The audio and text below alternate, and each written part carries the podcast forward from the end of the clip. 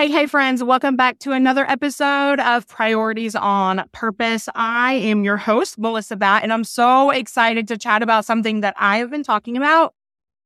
Well, definitely since 2021, when God called me back to the church. And so we're going to be talking about going back to church, what that looks like, all the things. And well, first of all, I've been having this ongoing conversation with several of my one on one coaching clients those that are participating in this round of the Breakthrough Challenge.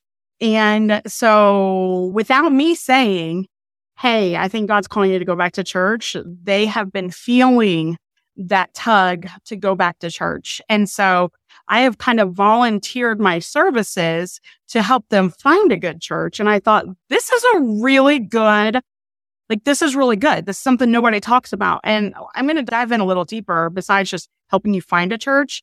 And I want to talk about why there's so much fear about going to church in the first place. We're going to talk about that. We're going to talk about rejection. We're going to talk about church hurt. We're going to talk about all the things. Okay. So if you are with me, I'm just, I'm excited. Let's go. Hey there, I'm Melissa Batt, the host of Priorities on Purpose a podcast for overwhelmed direct sellers who want to grow their income, audience, and influence without sacrificing their mental health and main priorities. Whether you're just starting a new adventure or you're 15 years in and have already climbed the ranks, I want to help you have the life and the business of your dreams. Can you see it? Can you feel it? Or maybe you thought you had it and something changed. Whether you have your entire dream mapped out or have completely given up on all the possibilities, I'm here to remind you that God is bigger than the little box we put him in. This side gig is part of his plan. It's not your sole purpose, but it absolutely has purpose. As a Christian life and business coach, I'm here to help you get out of your head and live with intention so you can enjoy what matters most without the guilt. More time to do what you love, more peace, more impact, more money, and opportunities to give to those you want to help. I promise to be your hype girl, business bestie, and biggest cheerleader as I share proven and simple strategies that will be sure to help you live a fulfilled life with a strong, sustainable business. Are you ready to stop chasing all the shiny things and get laser focused? Put your earbuds in while you're cooking dinner or folding that laundry and let's get to it, friend. This is one time when multitasking is actually going to be beneficial. All right, so first, why do I feel like I have knowledge on this topic? Number one, I didn't grow up in the church. I did go to church as a kid. I don't know that I've ever shared the story on the podcast. So, fun fact when I was little, I remember uh, vacation Bible school learning my first Bible verse and memorizing it, Matthew 6 8. Your father knows what you ask before you ask him. That's how I remembered it. That's how I still say it today. And it's still because of my anxious heart. That is the verse that I have to repeat to myself all the time. I also, during the days of when I was um, a leader in 31, I even had that embroidered on bags because I needed that reminder. And so, um, Matthew 6 8, your father knows what you need before you ask him. And this is going to go full circle. Okay. So remember that thought and then wait till what I'm about to tell you. Okay. So that was a VBS when I, I mean, I had to have been probably kindergarten or first grade. And then we moved to Gaston, Indiana. And when we lived there, there was a deacon from a little Baptist church up the road who would stop at our house and ask us if we wanted to come to church. And he bribed us with Totino pizzas. Totino's pizzas. Yes, he did. And guess what? We went. And so I have always had a passion for the youth because of this, because my mom didn't go to church. My mom and dad were divorced. My dad was gone all the time. Like it was because of him stopping by and inviting us to church that I ever went to church in the first place. And while yes, I eventually kind of went my own way in high school, my middle school years were pretty much involved in going to this church and eating Totino's pizzas every Wednesday night. And I actually, gosh, I eventually wrote him a letter and thanked him. It was so cool that I could go back because I moved. I'm not who I like, you know, I lost touch with him and it was just a really, really cool story how God like kind of brought everything back. His name was Cecil. And so Cecil was a deacon at this church in a full circle moment when I was able to write him a letter and thank him for serving me and my sisters and serving in the church and being the hands and feet of Jesus, even back then. Because of him, I now have this passion for outreach and evangelism and, and all that stuff. So I later ran into his daughter, and his daughter worked at a gas station where I lived. And she recognized our last name when we went to pay for something with our card, probably. Or maybe back in that day, we were writing a check. I don't really know. But she was like, that meant so much to my dad. And then shortly after that, he died, and I was able to go to the funeral. And uh, I mean, it was just a really cool moment. And that's a whole episode for another time of those like defining moments, as Karen says from my Wednesday night discipleship class that I'm in. Okay. So let's talk about church. So I didn't grow up in church. And so I have been to a lot of churches. And there are some that I have really enjoyed and I felt like I grew in. And then there were some that like absolutely just, it just wasn't for me. And we've also moved a lot over the years. So once I started attending regularly, we've moved. And so I had to start the process again. And it's really, really hard, excuse me, when you call some a, a church a home and then you have to start all over. It's just hard. If any mm-hmm. if anyone move, you'll have to DM me and let me know like how hard it has been for you. You know, the dentist, finding a new dentist, finding a new doctor, finding like figuring out where your kids should go to school, all the things. It mm-hmm. is hard for those of us who are what we would call transplants and are not from the area and stay in the same place. So I have researched a lot of churches. And so I kind of just do this naturally. Everywhere we move, I start and I do the same thing, even before we know we're moving if there's even a general idea that we're moving, I start looking at churches. I'm like, okay, where are we going to go to church at? Because it matters. And I know that church is important for me and it is important for my kids. Now, listen, in 2020, I stopped going to church because of the pandemic. Some of y'all probably may have also. And at that point, I was like, I don't even need the church. I'm growing more with my relationship with God than I ever have before. I don't even need the church. I'm sure some of you have probably thought the same. Like, I don't even need the church. And that thought, while at the time I truly felt like I didn't need the church, I didn't realize exactly what I was missing. But because my friend Natasha was like, Melissa, you need to go back to church. Finally, I was like, I'm fine, I will try one more. And I've been at that church ever since. And so I'll talk about that in a minute, but I wanted to go through a few things on how to find a church. If you feel like God is calling you to go back to church and you are not doing it, first of all, delayed obedience is disobedience. And not only do you need the church, the church needs you.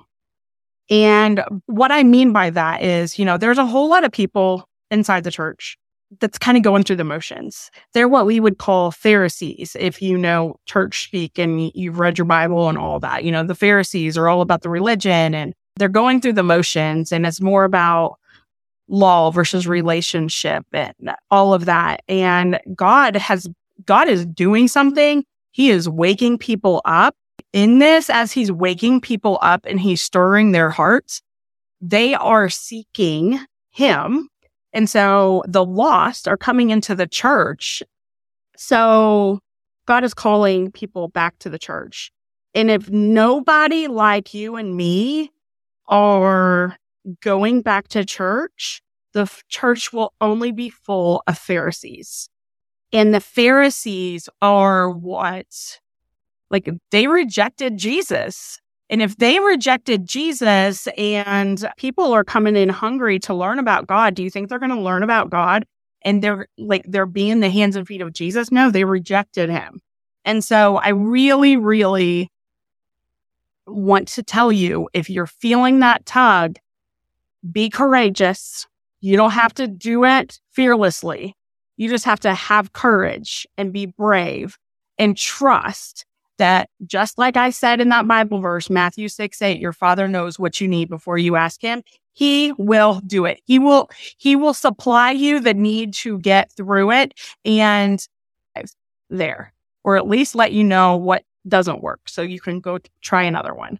Okay. So, and this again, this, this message isn't necessarily for, cause I got a whole lot to say to the church people who are already in the church.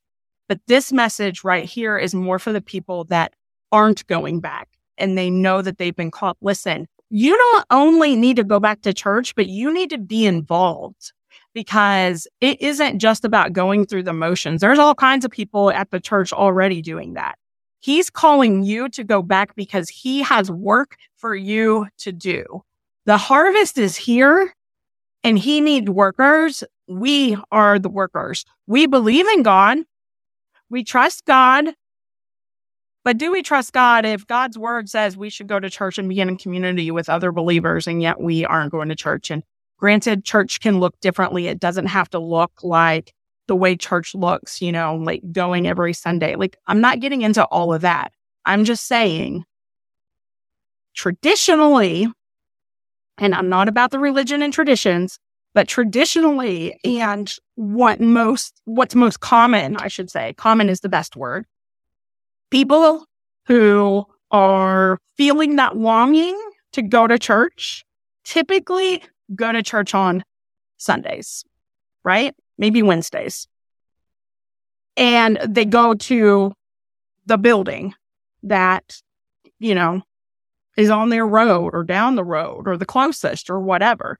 And that's why he is calling those of us who are believers back to the church. And we also have to talk about the reason why you're not going to church, right? We're not going back to church because maybe the church has hurt us. Listen, people hurt you.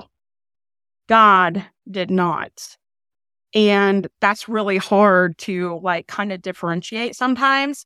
But people are human and we all mess up. We all make mistakes. And so I think it's really, really important for you to recognize that you don't put the church on a pedestal because the church isn't God. We are his people and he's working through us, but we still screw up.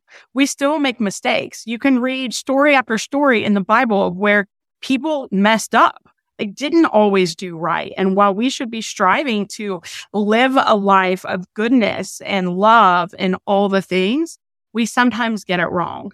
And also some of us, the ones that are going through the motions, more than likely, they're the ones that they're not being intentional. They don't even recognize that how they treat you as a newbie coming into the church, they don't even recognize that that could be the very thing that keeps you from coming back to a church.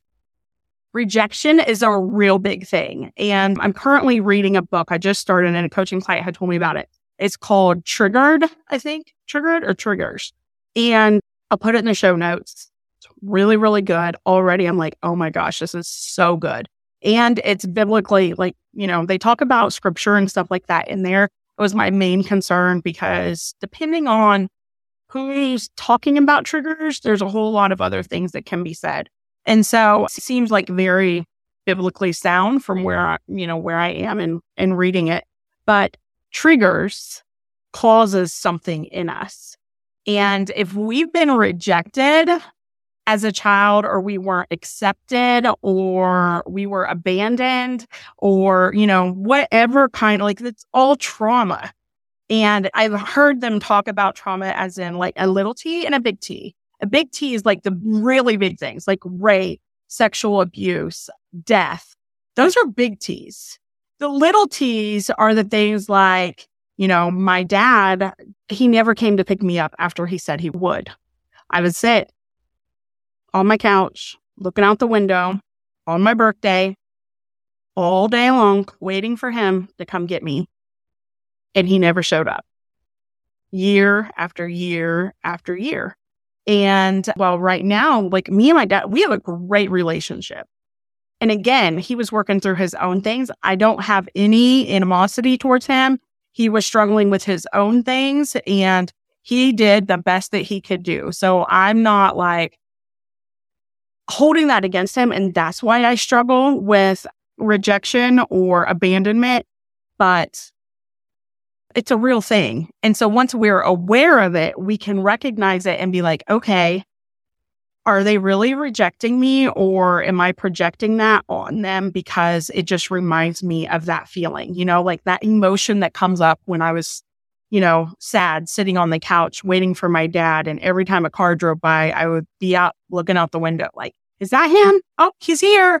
Nope, that's not him. You know, that anticipation and just falling short, falling flat. Right. And so we have to do a really good job of paying attention to the feelings that we feel and then asking ourselves the questions like, why do we feel this way? Like, what is it? And recognizing that just because one person rejects you doesn't mean God rejects you. And it doesn't mean that the whole church rejects you. It may be one person, you may have misread the whole entire conversation. It may not have any conflict in it whatsoever. Maybe someone was just having a bad day. But even if that person truly rejected you, like they are not Jesus, and you can't allow that person to be a stumbling block in where God is trying to take you. And that's what we do. Like, well, I can't go back there. So and so goes there, and I'm not dealing with that you could still go and just not talk to the person. Or you could, you know, have a conversation and communicate depending on where you are in the steps, you know, like that's a whole nother podcast episode. But what I'm getting at is you can't let what one person does, or even let's say I've been to church over and over and over and everyone just dismisses me. Nobody sees me. Nobody acknowledges me. Yeah, that is a problem that is a problem. And especially in the church, there's a whole lot of people that that are in the church going through the motions and don't even recognize their own sin, right? And so in that that's a problem. But what about the other people that are going to be coming into that church and they need to see someone like you that sees them like if you don't go, it's just like stopping, you know, the dominoes. You have all these dominoes set up, right? Well, let's say that the dominoes are people coming into relationship with God and growing their faith, right? Inside the church. And so you're going and all of a sudden you stop going. And then so all of these are dropping. But once it gets to you, no more dropping. They don't drop because you are not doing your part and you could be doing your part. And so I consider myself a misfit in the church. I think we're all misfits, but some of us know it and some of us do not. And so I look for the people. And again, you know, I'm human. Sunday, Easter Sunday, I wanted to get there early. I wanted to look for the new faces or people that I didn't know, anyone that looked lost. I ended up running late. I didn't get to do that. And I remember I walked right in front of somebody who I hadn't, I didn't recognize. And I didn't realize it till I got to my seat. When I got in my seat, I could just feel the conviction of God just being like, you shouldn't have done that. You should have been like, Hey, do you need help finding a seat? That kind of thing instead of just walking. Like I didn't just like cut them off, but I, I just was like, oh, they're probably looking for someone. I'm just going to keep going. Has it been like, are you looking for someone? Let me see if I can help you find them. Anyway, we're all humans. We're all doing the best we can do. But when we can be intentional and actually see people and be the hands and feet of Jesus, lives are changed and God is visible to everybody because their needs are being met. And so uh, if you're not in church, I want to remind you that it is important, even if you don't view it as important. Just because you don't view it as important doesn't mean it's not important. It is important. And God wants to use you in the church. And you, you know, well, yes, I was growing my relationship with God a lot when I was not in church. My kids weren't. My husband probably wasn't. And when all hell broke loose and I ended up like in the lowest of lows, I didn't have anybody. I had no community locally.